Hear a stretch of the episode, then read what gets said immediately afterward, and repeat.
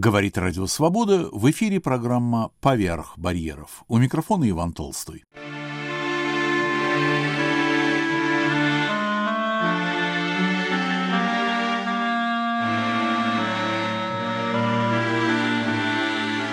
Сюжеты, связанные с периодом оккупации, всегда болезненные. Но когда события происходят на советской земле, на российской, нам кое-какие параметры все-таки худо-бедно понятны. Пусть не до конца, но мы можем приблизиться к их пониманию. Обстоятельства места, обстоятельства действия, векторы добра и зла все-таки просматриваются, и мы беремся судить и рядить. Не сказать, что мы безоговорочно правы в понимании действий наших отцов и дедов, но у нас как минимум есть какие-то достоверные критерии. А вот когда театр действий переносится в Европу, тут все сложнее. Сегодня у нас разговор как раз о театре действий, причем в буквальном смысле, о русском театре в оккупированном Париже, под гитлеровцами. Как выносить свои суждения в этом случае?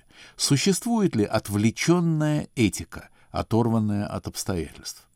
Прежде чем грозить пальцем или поощрительно улыбаться, давайте наведем подзорную трубу и заглянем в прошлое. Нашей темой будет драматургия Ильи Сургучева, а нашим Вергилием — историк Михаил Талалай. Михаил Григорьевич, книга Сургучева ведь не первая для ваших исследований, да и мы с вами касались уже сургучевского наследия. Да, это уже второй сборник Ильи Дмитриевича Сургучева мы с вами беседовали о нем года два-три тому назад, когда вышла книга в издательстве «Росток», «Европейские силуэты», сборник его прозы, точнее его эссеистики, очеркистики о Европе. Сейчас наш сборник посвящен его драматургии и театральной критике иммигрантского, конечно, периода. Издательство «Алитея», Санкт-Петербург, 2021 год. Название сборника – это цитаты Сургучева и наши души все-таки поют. Иногда я, занимаясь публикациями, вспоминаю очень звучное и емкое итальянское слово «сдоганаре». Итальянцы его часто используют, и как-то я тоже уже, живя в двух культурах, стал его применять к своей деятельности. Что такое «сдоганаре»?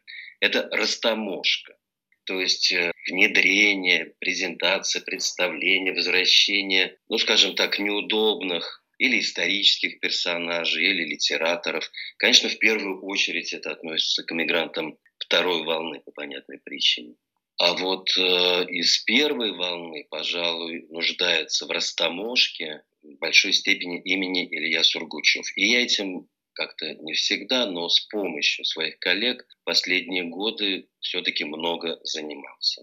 Мои коллеги – это заокеанский мой друг, который очень много работает вот именно в этой сфере растаможки, Андрей Власенко. И я бы сказал, наверное, главный специалист по Сургучеву, профессор Ставропольского университета Александр Фокин, который уже годами очень серьезно на уровне, естественно, архивов, как и, подобает в таких случаях, занимается и исследованиями, и публикациями его текстов – в основном, конечно, это все происходит в Ставрополе, где существуют и городские программы, и конференции, посвященные Илью Сургучеву, и многое другое.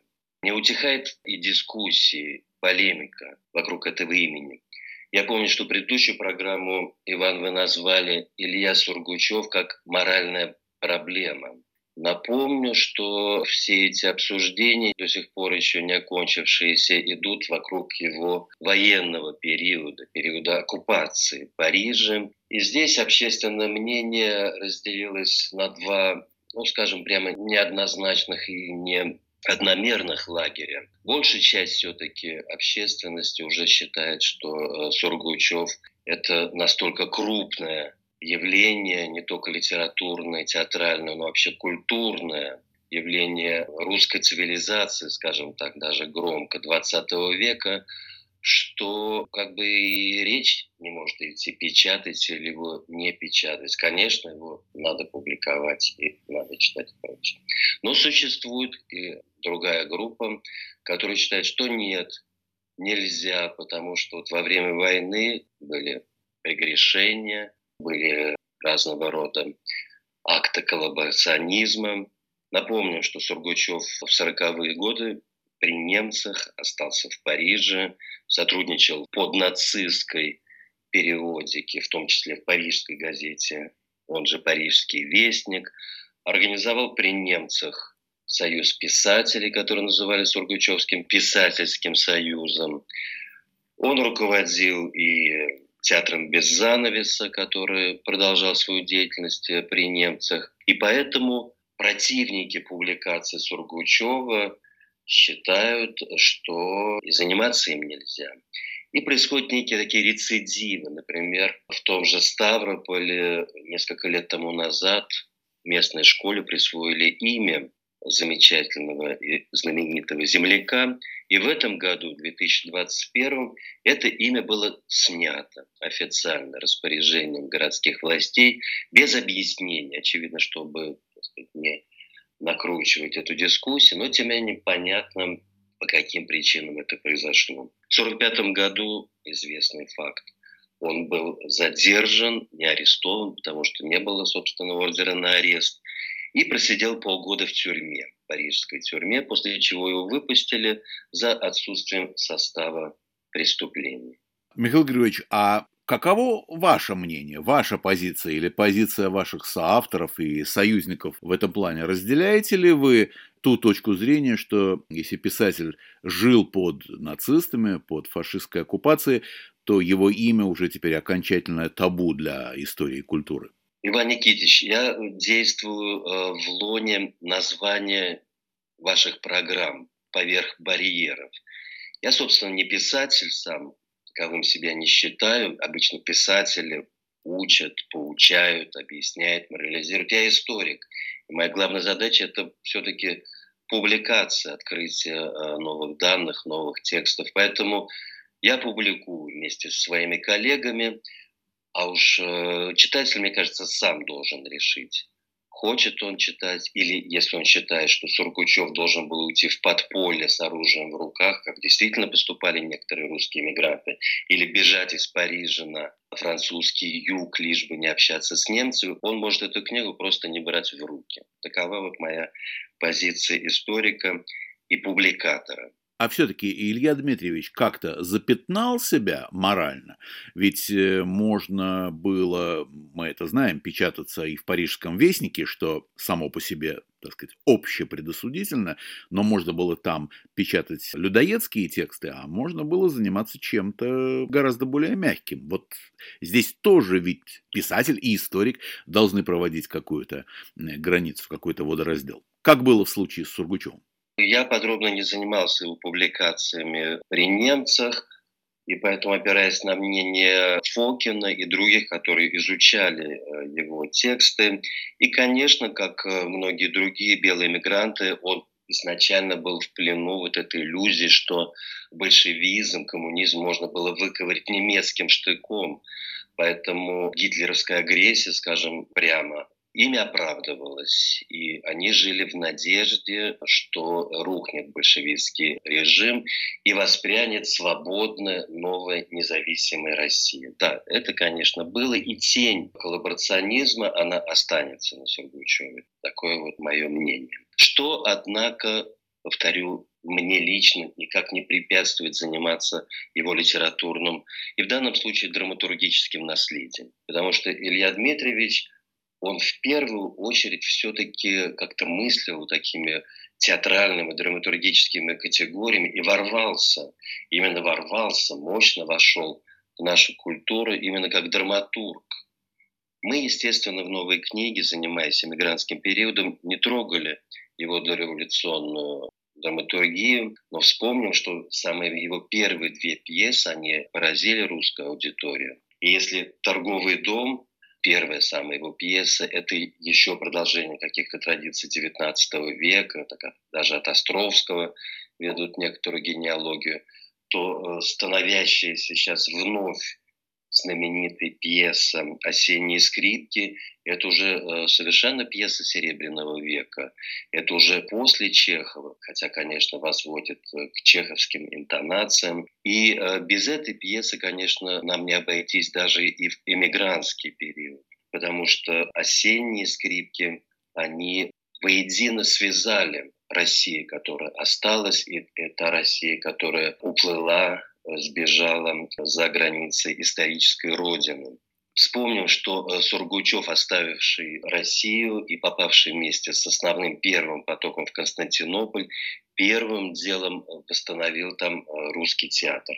Он добился разрешения от стамбульских властей восстановить сгоревший театр, турецкий театр Пельмель за три месяца добровольческими действиями мигранты восстановили этот театр и первым делом поставили осенние скрипки. Собственно, это стал первый спектакль в русском зарубежье вообще. У Сургучева, напомним, было очень много приоритетов. И Александр Фокин, который, повторю, очень въедливо, подробно, скрупулезно занимался вообще творчеством Сургучева, он составил небольшую справку по осенним скрипкам, которую я воспользуюсь.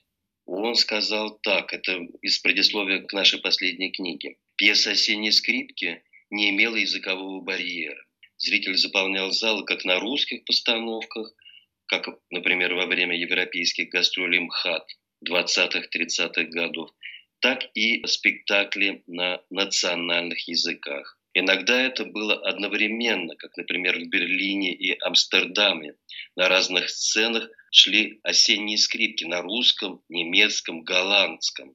И аншлаги были в обоих театрах. Случалось, что сразу шли три представления. Такой театральный казус был зафиксирован в 2020 году в Риге, где осенние скрипки игрались на сцене Латышского национального театра, естественно, на латышском, и на сценах двух русских театров – русской драмы и камерного театра. Уже в сороковые годы, когда Сургучев уже вышел на свободу и вновь вернулся, конечно, уже минимально к своей театральной деятельности. Эта пьеса даже была экранизирована в Англии, поэтому действительно переходила языковые национальные барьеры. В 1949 году вышел английский фильм «The Dangerous Age». И надо сказать, что растаможка Сургучева у нас на родине началась именно с осенних скрипок. 1997 год – покойный Роман Виктюк ставит блестящий спектакль с великолепной Алисой Фрейндлих. И он в своих интервью тоже подчеркивал, что для него был важен и мотив возвращения прекрасного драматурга э, на отечественную сцену. И даже на надгробии Сургучева, на знаменитом эмигрантском кладбище в Париже Сен-Женевьев-Дебуа стоит цитата из «Осенних скрипок». «Флейты весны, трубы лета.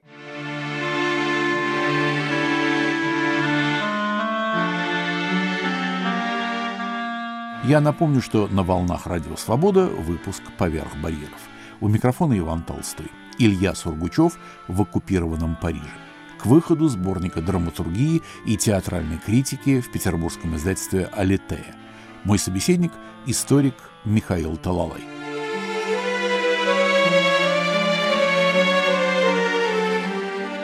Михаил Григорьевич, а все-таки что же вошло в этот том драматургии Сургучева?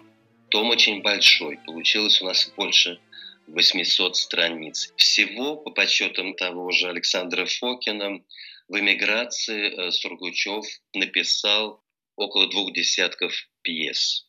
Естественно, мы не стали публиковать все. И надо сказать, что вообще мне было не просто найти издателя. Когда я предлагал новый проект драматургии, мне отвечали, ну, дорогой Михаил, сейчас книги вообще не читают, не покупают, прозу не читают, а вы тут э, пьесы предлагаете. Кто будет читать пьесы? Но, тем не менее, издатель нашелся, и мы ограничились семью пьесами. Из них это э, две, ну, пожалуй, наверное, самые важные, ставшие самыми известными пьесы. Одной мы открываем, это «Реки Вавилонские» само название говорит, что она уже о русских эмигрантах.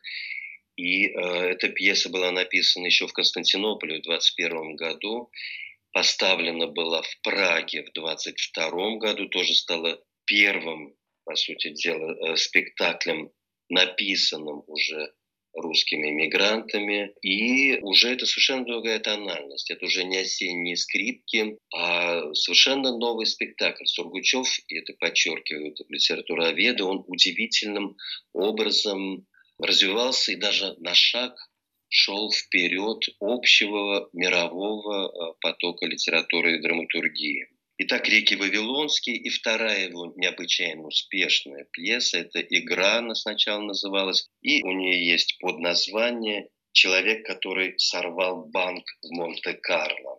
Эту пьесу перевели на множество языков, как и «Осенние скрипки», и более того, ее даже экранизировал Голливуд – что очень, конечно, льстило русскому зарубежью. Тут еще один приоритет у Ильи Дмитриевича. О нем справедливо писали, что он стал первым из русских писателей, который получил кинематографическое крещение, выбирали такие слова, в Холливуде. Начинали, конечно, не с твердого Г, а с Х тогда. Фильм 1936 года, достаточно успешный фильм, который в американской рекламной прессе – окрестили как фильм с самым длинным названием. Эти пьесы, конечно, публиковались, а вот э, другие пять пьес мы опубликовали впервые. Их тексты нашлись в Бахметьевском архиве Колумбийского университета в Америке. Их редактировал опять Фокин и Власенко. Я выступал как ответственный редактор, который, скажем так, координировал весь этот новый наш издательский проект. И э, назову титул, их название, просто перечислю, наверное. Это «Мост» или «Наши души поют», пьеса, которая дала общее название нашему сборнику. И мы взяли цитату из э, этой пьесы, пожалуй, все-таки прочту. Э, это слова Сургучева. «Сказано, без воли Божией не спадет ни один волос с головы. Значит, все, что делается, все по его воле, по его плану. Я бы назвал эту пьесу так, это все слова Сургучева. И наши души все-таки поют. Никто ничего не может ни поправить, ни убавить. Наши души поют. И это название нашего сборника и пьесы. Затем остальные пьесы «Рука Бетховена» или «Путешествие к берегам нежности», «Сентиментальный день Наполеона», «Пять минут», «Два именинника» или «Волшебная бутылка», Коломбина. Повторю, что все эти пьесы, естественно, его эмигрантского периода, для него, конечно, очень трудного, потому что э, Сургучев э, был одним из людей, которые не мыслили себя вне русской культуры, и тех, которые непримиримо относились э, к новому советскому строю. У него никогда в его деятельности и литературной, и человеческой никогда не было никаких поползновений компромисса, оправдания и прочего. Михаил Григорьевич, значит, в этом томе только пьесы, только драматургия Ильи Сургучева. Нет, не только. Мы, конечно, понимаем, что читать пьесу очень трудно. Поэтому, наверное, половина сборника под названием у нас заявлена – это театральная критика. Сургучев писал очень много, и он жил в театре и поэтому отслеживал все события русской эмигрантской театральной жизни. И я думаю, мы опубликовали порядка сотни его рецензий, откликов, пьес, необычайно ярко и емко написано. Это прекрасная литература сама по себе. То есть я упивался этими текстами, не зная ничего ни про сами эти пьесы, ни про актеров. Вообще такой жанр достаточно эфемерный, театр. А ну вот остались тексты Сургучева. Мне, конечно, всегда было очень симпатично, что Сургачев очень любил Италию. И там и сям у него разбросаны такие вот итальянские метки. И, собственно, э, первый сборник, которым я занимался, «Европейские силуэты», он вырос из его серии очерков «Итальянские силуэты». Он стремился в Италию, часто там бывал и до революции, и когда был эмигрантом, живо откликался. И поэтому даже э, вот в своих рецензиях и театральной критике часто встречаются отсылки к итальянской культуре, которая, я думаю, нравилась ему вот э, своей такой жизнеутверждающей силой, своим жизненным пафосом, что было очень близко Илье Сургучеву.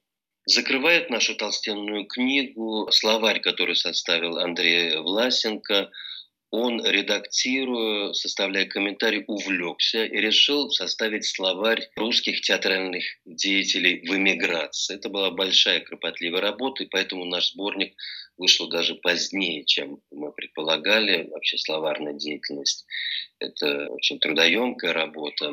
Но, тем не менее, такой словарик существует, и он завершает наш сборник. Я надеюсь, что этим сборником все-таки и мое личное участие в растаможке Сургучева не заканчивается. Вот у нас уже было две встречи по Сургучеву с вами. И надеюсь, что все-таки мои коллеги по Сургучеву, скажем так, они э, закончат исследование, подготовку публикации его тюремного дневника. Я знаю, Иван, что и вы тоже занимались. В прошлый раз вы рассказывали, что вы держали его в руках. Это правда? Да, Михаил Григорьевич, это правда. И я должен теперь снимать шляпу перед всяким, кто возьмется за труд расшифровки этого дневника. Потому что он написан, я не знаю, даже, наверное, не чернильным карандашом, а каким-то тоновым, что ли, серого тона карандашом, очень дешевым военного времени графитом, по серой или такой бледной кофе с молоком бумаге. Прочесть это можно только в каких-то сверхчувствительных новых лучах 21 века, потому что, в общем, глазу это мало поддается прочтение при том, что дневник исключительно интересный. Даже по тем фрагментам, которые удается выхватить, Сургучев описывает и тюремные разговоры, и свои размышления, и насмешку над своими гонителями, показывая, демонстрируя, что, в общем, он коллаборант очень относительный. Ему выпало остаться под немцами, но он все делал для русской колонии. Он ее развлекал, он ее смешил, он заставлял ее плакать над красотами искусства, над драмой. Он занимал ее участием в спектаклях, в подготовке, в изготовлении декораций и так далее, и так далее. То есть он создавал как бы не рабочие места, а он создавал душевные места для русских, оказавшихся в таком же положении, что и он. Он спасал их духовное существование, их силы сердечные для того, чтобы пережить это лихолетие и выйти из войны целыми и невредимыми. В этом смысле, может быть, он, конечно, перегибал палку, может быть, он слишком возвеличивал свое значение, но к этому нельзя не прислушаться. Это мудрые и очень интересные слова. Так что я думаю, что читатель Сургучевского дневника будет читателем заинтересованным, если не прямо счастливым. И это в значительной степени поправит впечатление о нем. Мне так кажется. Да, Иван, э, полностью с вами согласен и очень рад, что Илья Сургучев вас вдохновляет так же, как и меня. Поэтому я надеюсь, что у нас с вами предстоит еще третья встреча, когда наконец-то будет опубликован его тюремный дневник.